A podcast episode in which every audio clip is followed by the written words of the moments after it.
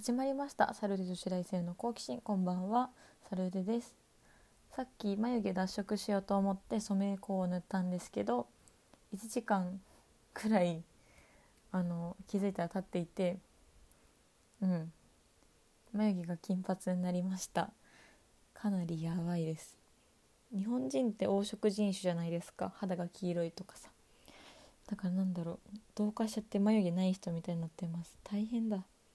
今日ウェブ飲み会があるんですけどちょっとスノーとか前髪とかでどうにか眉毛がないように見えることを隠していこうと思います。はい今夜もお付き合いください。よろしくお願いいたします。え今日のお話はえーと好きなアーティストが活動休止した時のお話です。はい私の大好きなアーティストズバリ西野カナちゃんです。えー、ご存知の方もいると思うのですが西野カナちゃんは昨年の2月に活動休止を発表しました。無期限ですね。いつ帰ってくるかわからないんですけども私は西野カナちゃんが小学5年生の時からずっと大好きで10年ほど追いかけ続けてきました。ファンクラブにも入ってライブも毎回あるたびに行っていました。うん。西野カナちゃんの好きなところを挙げていきたいと思います。西野カナちゃんはえーとまず作詞歌詞ですね。歌詞がとても共感できる。これ多分みんな知ってることかもしれないけれどその歌詞の作り方がとてもプロ級でまず企画書を作るみたいです。はい。あの企画書にその歌詞に出てくる主人公の子を決めるために年代はこのくらい。最近彼氏と別れた。見返してやるぞソングを作る。でそこからどんどん細かく分けていったりとか。あと有名な曲の取説は友達とかにアンケート用紙を作ったらしいんですよ。でアンケート用紙はあの使用とか。あとはもしも故障かなと思ったらとか。っていう項目とかを友達に渡してこう書いててもらった時に気づいた共通点が何でもない日のプレゼントはもう効果的だということで歌詞に取り組んだ取り込んだ取り込んだみたいです。うんなんかそういうねなんだろうラブソングとかの女王って言われていたからそういうプレッシャーもある中で共感を生む歌詞をたくさん生み出してくれたことをが私は本当にすごい尊敬するし大好きでした。例えばね友達とか遊んでいる時も恋愛以外のことでもなんだろう今こういう状況だったらかなちゃんのこの歌がいいなとかうんなんだろう。かなちゃんの歌はね全部図書館みたいで自分は今こういう気分だからこういういや図書館じゃない。バーみたいなんかあれ、うん、自分働いててすごい思った。なんかこういう気分だからこういうお酒飲みたいわっていう感じでかなちゃんの場合も私こういう気分だからこういう歌聞きたいとかあかなちゃんの歌詞バーみたい、うん、今気づいた。かなちゃんの歌詞はバーみたいです。こういう気分だからこういう曲が聴きたいっていうと絶対あるんですかなちゃんの歌詞は。うん。大人の恋愛とか、まあ、小さい頃小学生みたいな恋愛とか。結婚の曲も最近出してたんでうん。たくさんある。同棲し始めたばかりの彼氏に対する不満の曲とかさ。うん。たくさんあります。ああそうだな。かなちゃんの歌詞はバーみたいです。何回言うんだ。は いであと大好きなところ。ライブですね。かなちゃんのライブはねとにかくファン目線で歌ってくれます。あの MC はあのツイッターとかに寄せられたコメントをランダムで読むんですけどその寄せてくれた子を会場内で探すんですよ。例えばえーと、今日はサルーデちゃんが関東から来てくれたみたいなんですけども関東から来てくれたサルーデちゃんみたいな感じであの広い会場も探してくれます。東京ドームとかでも探してくれます。で見つけたらちょっとお話しして「あ今日どこどこから来てくれたんやありがとうね」みたいな「ありがとうありがとう」みたいな感じで。で「今日朝ごはん何食べたん?」とか、うん、普通に会話もしてくれます。なんて優しいんだと思います。まあ、そんなライブを見ているからね。他のアーティストのライブに行ける自信があまりありません。あとファンサービスもねすごい優しくて。私が1回行ったライブは横浜アリーナであったえーと、ウィズラブツアー2015のライブなんですけどもトルコで会場を一周回る演出だったんですよ。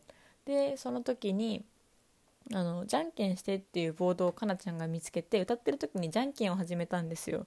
でじゃんけん愛子が結構続いてじゃんけんに夢中になっていたら 歌詞飛ばしてえどうしようってなって歌わずにただファンのあのファンサービスに応えてうん、夫婦できたよとか見つけたら「あ夫婦できてくれたんやありがとう」大阪なんか観光したとか観光してないよとかあの歌わずにファンサービスを全うしたっていう、うん、素晴らしいライブでした、うん、そういうなんだろう本当にファンのことを考えてくれるかなちゃんが大好きです。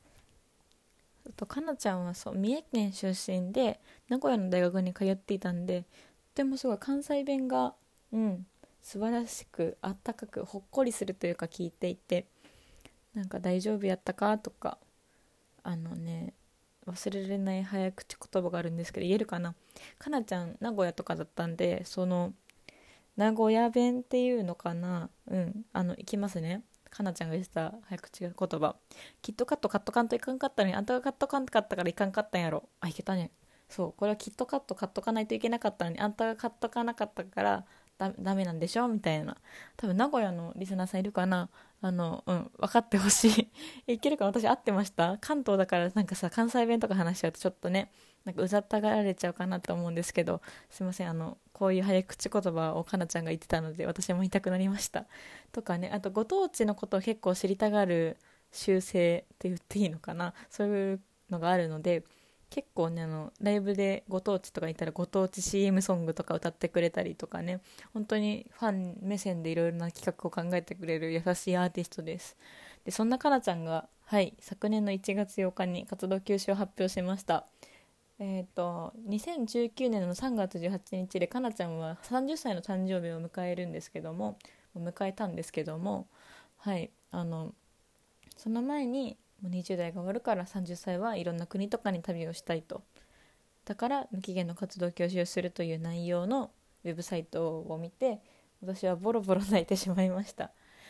はいもうだって10年間ずっとね生き続けたライブとかさグッズとか集め続けてねそのなんだろう私にとっては一大イベントでとても楽しみでかなちゃんのライブ行く前は髪染めたり松江区したり、うん、ネイルしたりたくさんいろいろ自分にとって本当にお祭りのようなものだったのでそんなものがこれからしばらくないと思うと本当に悲しかったし、うん、何を勝手に生きていこうかまで迷いました、うん、これは共感してくれる人いるかな。あなんだろう今で言う私は欅坂とか好きですけど卒業する時とかねあきっと推してた人はこういう風に思うのかななんて思ったりするんですけども。あの受け入れようとするんですよ。アーティストがこうやって前向きにやりたいことがあるなんて言ってくれるから。私も応援したいと思うんですけど応援したい応援したい。でも受け入れたい受け入れたい。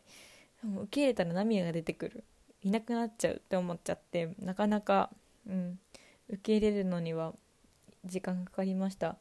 でも最後の活動休止前のライブにいた時に私すごい運が良くて1列目の1番っていう席だったんですよ。つまりかなちゃんが目の前にいる。もうそれ以上の幸せないと思って、まあ、泣きながら涙目越しにかなちゃんを見つめて本当にありがとうって言葉をたくさん叫びながらライブを見てました、うん、でかなちゃんが最後に言うんですね。みんなまた笑顔で会いましょうって。あのね無期限の活動休止とは言っても、まあ、次いつ会えるかわからないし、うん、本当に復帰してくれるのかもわからない。この状況の中でかなちゃんはまた会おうって言ってくれた、うん、それがどんだけファンにとっては嬉しいか。